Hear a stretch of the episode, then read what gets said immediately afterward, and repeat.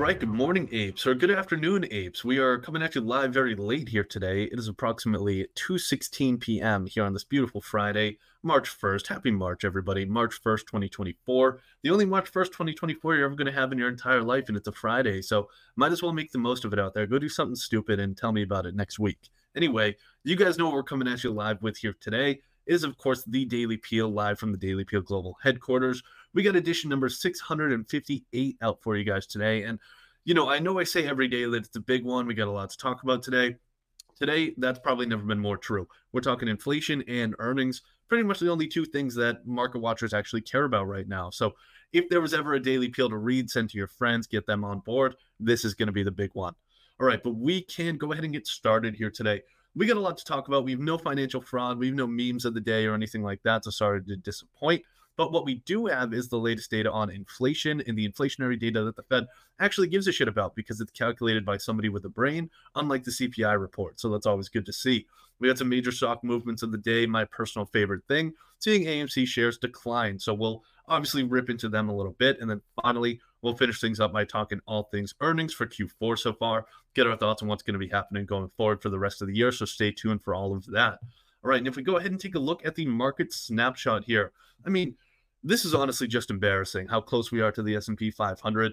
Is the S&P 500 even a real index? I mean, the apes over at WSO Alpha are just about absolutely smoking this thing. We did underperform by a single basis point yesterday, but obviously that's a that's some kind of an error on the S&P's part. We are underperforming by 5 basis points for the year so far, underperforming the Nasdaq by a whole lot more, but we don't have to talk about that. Let's just go ahead and pretend it doesn't exist but the alpha portfolio is still looking pretty good overall. Like I said yesterday, we did start to reallocate some of that cash. So if you want to see what those trades we're placing are, go ahead and sign up. You can find that on wsoalpha.com. Go ahead and check things out there. We also do have our Tesla report set to be released over this weekend. So if you want to make fun of me for my stupid takes on that, got to sign up for this one. It's not going to be free like the Zillow report. Sorry to disappoint, but definitely stay tuned. You know, we are still seeing some strong movements from Bitcoin. Did fall back below that $62,000 level, but we're seeing Ethereum continue to absolutely rip, getting up closer to the $3,400 range, which it hasn't been uh, since years ago. If it even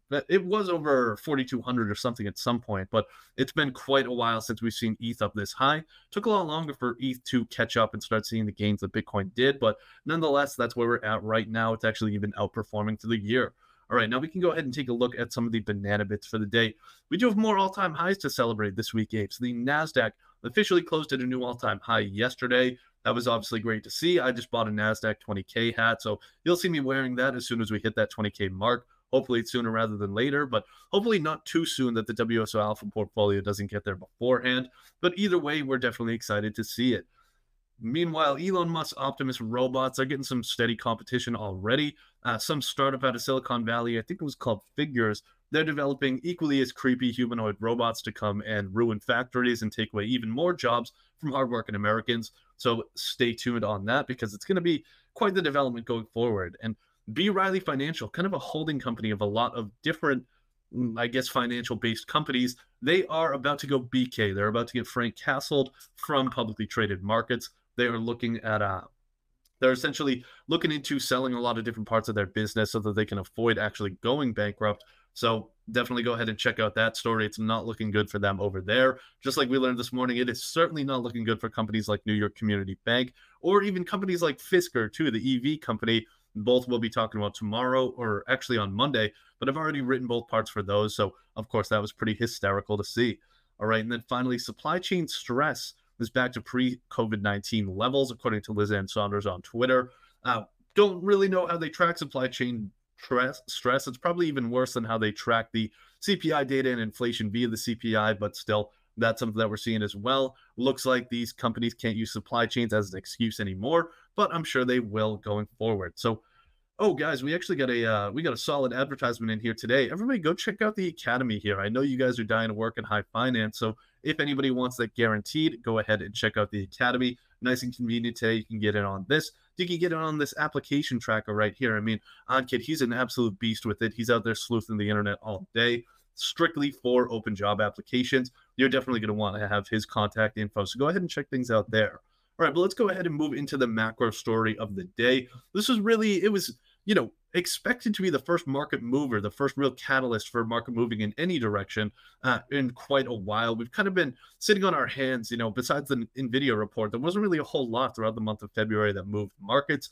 Maybe that's a good thing because, you know, at least it didn't move things lower, but I need some excitement back in my life. Maybe another Silicon Valley Bank collapse. Probably shouldn't speak too soon because it seems like New York Community Bank is about to do that probably see JP Morgan to the rescue again. But let's go ahead and get back to talking about inflation. So my ADHD doesn't completely take things over here. So yesterday we got the chillest PCE report just about of all time. Markets did have a little bit of a panic attack in the immediate response to it, but once again, actually, once traders actually had time to read what was in the report instead of just blindly reacting to the numbers that they saw, they started to understand that you know it's not actually as bad as it seemed. Headline PCE increased 0.3% in January, whereas the core PCE reading increased 0.4% in January. Now, the PCE report, this is the personal consumption expenditures report, differs slightly from the CPI because one, the basket is updated much more regularly. Two, they don't determine home prices by going and asking dumbass homeowners that don't know shit about anything what they think that they could rent out their house for. That's the most ridiculous thing I've ever heard. Uh, but either way, it's like assessing candy prices by asking first graders what they would pay for a Starburst or something. Like it's just makes absolutely no sense. Sure, it might have worked back in the 60s, but it's 2024. We can track this a little bit better. So that's why we prefer the PCE, and that's why the Fed prefers the PCE as well, because it's measured in a much more sensible manner. It actually uh, kind of lines up with economic reality. But some quick math for everybody, just to have this context. I don't know if anybody's ever stated this before, but we always target that 2% annual inflationary increase. But what does that mean in terms of monthly growth? What we'd be looking at is about 0.165% monthly increases to annualize that rate to a full 2%. So we're still well above that annualized rate, but hey, moving in the right direction, especially on an annualized basis. So the scary part of the PCE report and the reason that traders kind of shit themselves in the immediate aftermath was because it came out hotter than the December number. So we were about a couple of basis points higher than what was reported in December on both the core and the headline number. But if we go ahead and look at the annual figures here, which trading economics provides very nicely in this chart here, almost use this chart as my background today, actually. But this is really the important point. We are still seeing inflation trend in the right direction. And so, not really a whole lot to be worried about, uh, especially in that regard from this report. Now, uh, obviously there was a whole lot more in the report. Oh, Venkata, hello to you too. Thanks for joining us here today. Glad to see you on the live. Anyway, getting back to it, uh, most of most of this increase. So in the PCE report, the price index is only a small portion of what's actually being reported. The kind of headline number and the main purpose is to see personal consumption and to assess exactly what that was. And so, as a big part of that, we start with what overall income levels were. We saw a jump in income levels in January. 1% increase in a single month is huge, but it's not anything to get excited about. Really, all it is is grandma and grandpa stealing more of your money that's going into the social security system. Basically, we did see a cost of living adjustment coming into 2024, plus a whole lot more people signing up, Affordable Care Act shit, bunch of bullshit that I'm not going to read into but it did increase wages. It's not because people are earning more money, it's because of increased government spending. So it doesn't really necessarily count too much, even though it will increase GDP. We'll see if that can translate into consumer spending growth because that's what truly matters. We did see personal savings rate move just a little bit higher from 3.7% in December to 3.8%. Uh, I don't know why you guys are saving money. The economy needs you right now. Go out and spend all of that. Take out debt if you have to. Just make sure that you're doing something to contribute to the economy. Then, of course, we saw disposable incomes this is what really matters because this is kind of net of taxes or net of government interference. They rose as well, just very slightly at 0.3% rate. So no real growth in disposable personal incomes. I think the exact terminology they used in the report was less than 0.1%, which translated into English means about 0% for all of those that don't speak macro. All right. And then, of course, if we kind of take this into some context a little bit here, this gives us an explanation for something that we were freaking out about earlier this week. We were kind of like a toddler with a hair on fire when it came to the durable goods report because we saw the largest drop in durable goods spending since April of 2020. That's definitely a scary thought. Whenever it's the biggest or smallest anything since April or March of 2020, that is definitely going to strike fear into the hearts of market participants.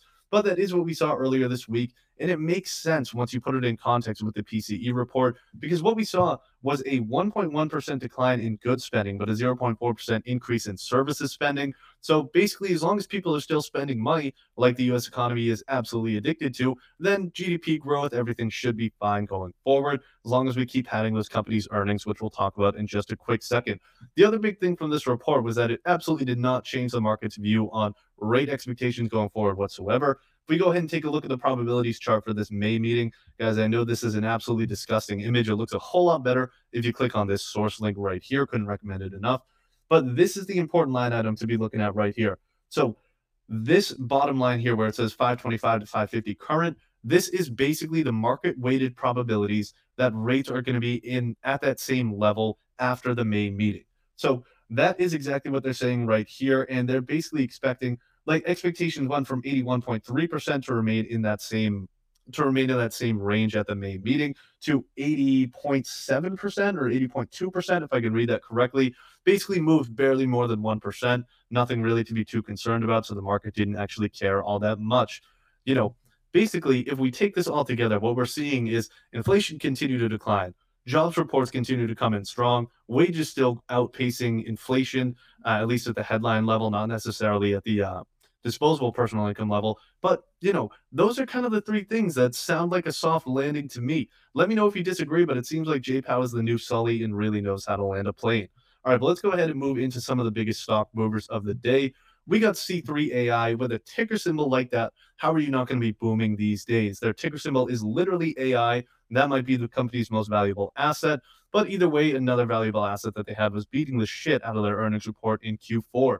They reported a sizable beat on uh, losing only 13 cents per share versus the 28 per share expected, less than half the loss that the market was pricing in originally. But still, setting money on fire isn't generally recommended as a long term growth strategy, I guess, unless you're Jeff Bezos. But sales also beat estimates as well, coming in about $3.4 million above what those estimates were. So CEO Tom Siebel, he came out and said that growth is accelerating, got everybody fired up. Its shares are still down about 75% from their February 2021 peak.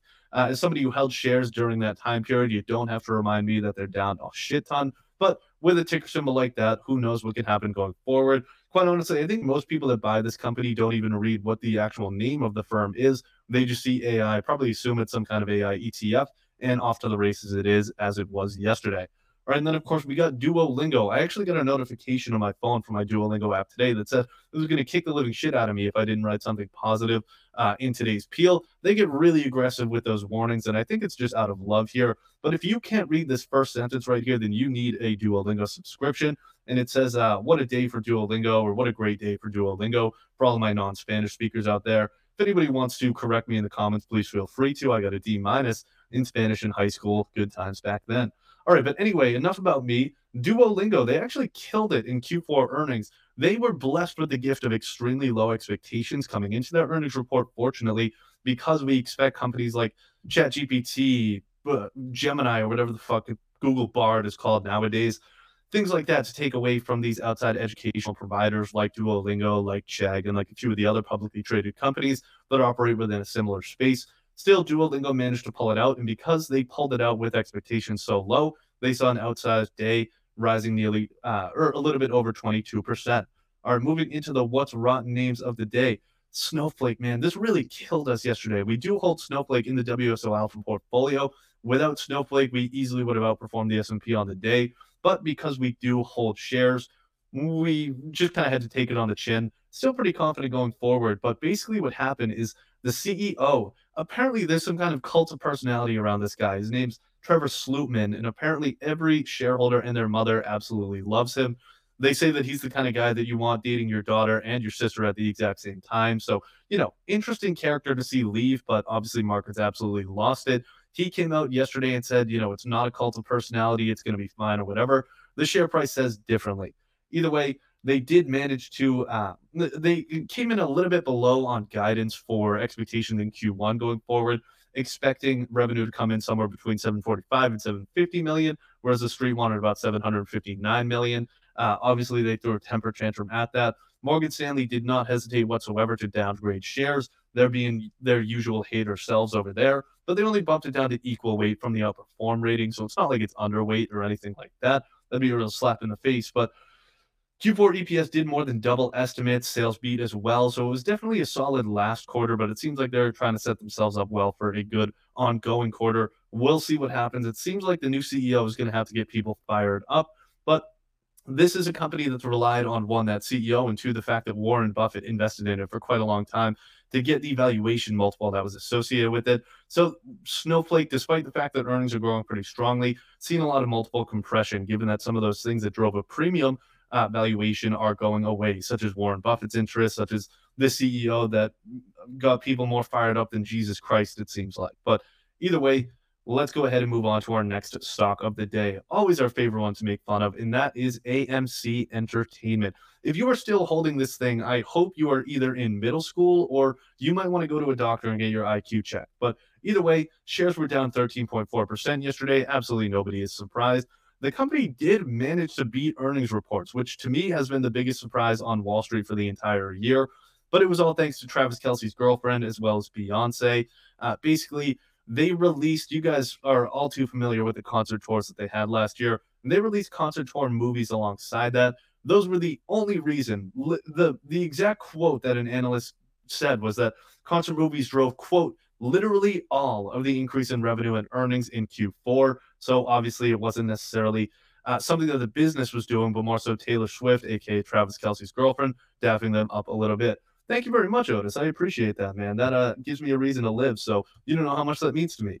Anyway, let's go on down into the thought banana of the day. It was a really cute Q4. You know, we don't say this all the time, but when it comes to earnings report in Q4, that really is the best way to describe it because it wasn't too good, it wasn't too bad. Kind of like you know having a, a like a newborn toddler or something. It's like kind of cute looking, but it's a little bit ugly at the same time. That's really, but obviously you're going to call it cute to the parents. That's really how we were feeling about Q4 earnings. So high schools have the SATs, the NFL has the combine. Market watchers, we have Q4 earnings reports. I don't know which one of those sound the most fun to you, but there's nothing more fun to me than poring through endless pages of legal jargon and ridiculous accounting math that I pretend to understand. Uh, but that's exactly what we did for you guys yesterday with a big help from FactSet, who provided every single one of these images. Definitely go ahead and check out those FactSet earnings insight. I couldn't recommend subscribing to that email list enough. Uh, but anyway, let's get back to it and stop hyping up other newsletters. All right, so we did get 97% of S&P 500 companies have reported so far. That's probably more like 99.9% when we're talking about total market cap of the S&P 500 that's reported so far. And overall, the story of the year or the story of the quarter was a high degree of winflation. So what we saw overall was 73% of S&P 500 companies exceeded their earnings estimates, exceeded what the street consensus view on earnings was. 73%, that might sound pretty good, but it's a little bit lower than historical expectations. Now, this is a number that companies can play with a good bit as well. Simeon, what are you saying there? Holding AMC? Yeah, it absolutely is an IQ test. If you talk to somebody, that's my number one question. If you get a new financial advisor this year, ask them if they ever owned AMC or GME. If they did, kindly slap them in the face, pee on their desk, and walk out of the office. Getting back to the earnings numbers for this year. So we saw 73% of companies beat their EPS estimates. Now, companies will play with their EPS estimate quite a bit. They'll guide for things that they know that they can probably beat. Plus, when it comes to actually determining EPS, there's a lot of moving factors that go into that, including things like share count, including things like operating expenses versus capitalized expenses. Certain companies, you can put big expenses into CapEx if you just categorize it a little bit differently, even when they probably should be OpEx. And so that allows them to kind of juice EPS estimates. That's why it's not good to see per share metrics kind of as the um, driver of what a CEO or manager's compensation is going to be because they are extremely gameable. So that's why we typically see companies beat more on the bottom line because it's something that you can control a little bit more than revenue. Now, revenue you still can control a little bit, but it's really only by saying, you know, we expect it to be lower than you actually expect it to be, is what you're going to tell the street. Still, we saw a 64% beat on revenue. Pretty good. It's low. Both of those numbers are lower than their five year averages, right in line or at least very close to their 10 year averages overall. Nothing too good, nothing too bad to be worried about there. We did see communication services lead the sector or lead uh, all sectors in terms of overall earnings growth and EPS. That was almost entirely thanks to Meta and the team over at Facebook. So shout out to them for picking up the slack because they caused quite a lot of slack in 2022, but they finally paid it back. So I'd say we're finally even now. And then it was a good kind of uh it, that's actually a good Rorschach test for the economy as well there because digital ad spending is one of the things that's incredibly volatile companies are only going to ramp up digital ad spending when they have extra cash to throw around. And so it's when you're expecting a recession or when you think a recession is going to come, like at the end of 2022, that's the first thing that companies are going to pull back on because it's non essential spending. Yeah, it helps to have more digital advertising, but it's not super important. So it's typically the first thing that companies turn off when expecting a recession, but it'll get turned back on real quick when it's clear that that's not happening. And that's what we saw in Q4. That's why communication services was able to pad the stats of the index overall. Uh, and yeah, so we did see inflation mentioned 254 times, or basically the term inflation was mentioned at least once on earnings calls for 254 companies. That's over half the index that's still worried about inflation, even though we're basically back to normal levels at this point. So who cares? Why are we talking about overall earnings? Well, at the end of 2023, like we talked about, or like we've kind of talked about all week, economic data that came through in 2023 was pretty good almost across the board we continued to climb a wall of worry because everybody was expecting the floor to be pulled out beneath us and everybody to fall through. But that's not really what happened. So, obviously, being the panicky, anxiety ridden people that most traders and analysts are, this wasn't necessarily something that was uh, too exciting for them. They were looking for something to be worried about, essentially. And so that's basically what we saw right here is that the big thing that everybody was worried about was Q4 earnings. They were saying, you know, if there's a shoe to drop, it's going to be Q4 earnings. If we see, you know, a solid downtrend in companies that beat, but that's not what we saw. And we actually did see 4% earnings growth for the entire in, for the entire index as a whole. That was kind of the headlining numbers that we saw. So the floor didn't drop out beneath us. We didn't get that economic concern that a lot of people were worried about, and that's why we should care.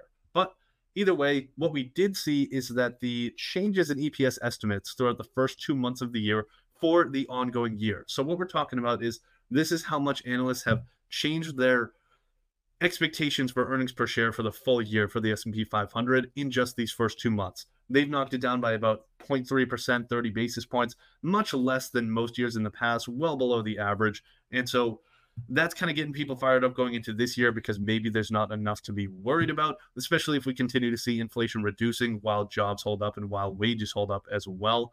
Uh, do you have an inflation to AI mention ratio? That's actually a really good question there, Simeon. That would be a good thing to look into right there. You might have just given us an idea for a thought banana on Monday because trust me, we definitely need it.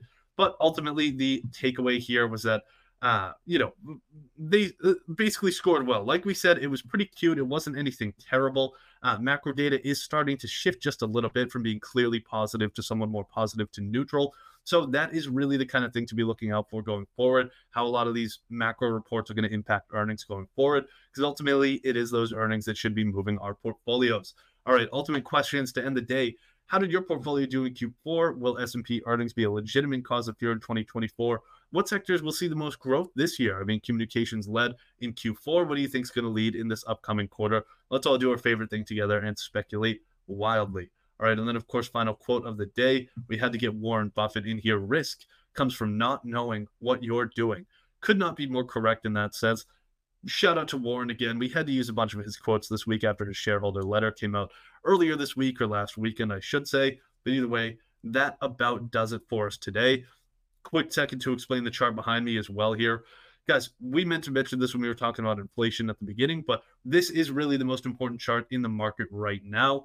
It is here, I'll move out of the way so we can see the bottom of it too. This is basically showing how inflationary trends between the 1970s and what we're currently living through have kind of followed a similar trajectory so far. And if we do start to cut too early, then essentially we could risk seeing a return to 1980s inflation and Paul Volcker coming in and walloping things.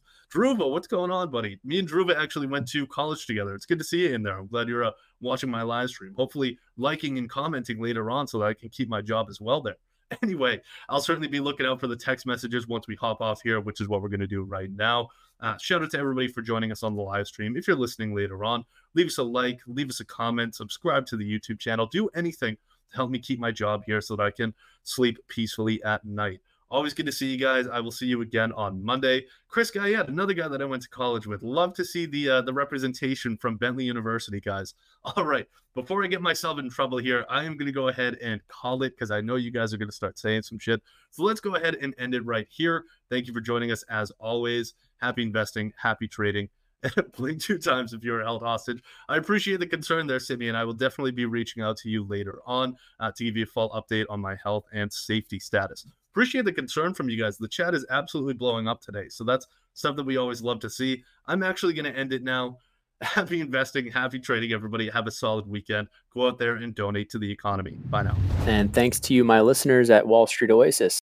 If you have any suggestions whatsoever, please don't hesitate to send them my way, patrick at wallstreetoasis.com. Until next time.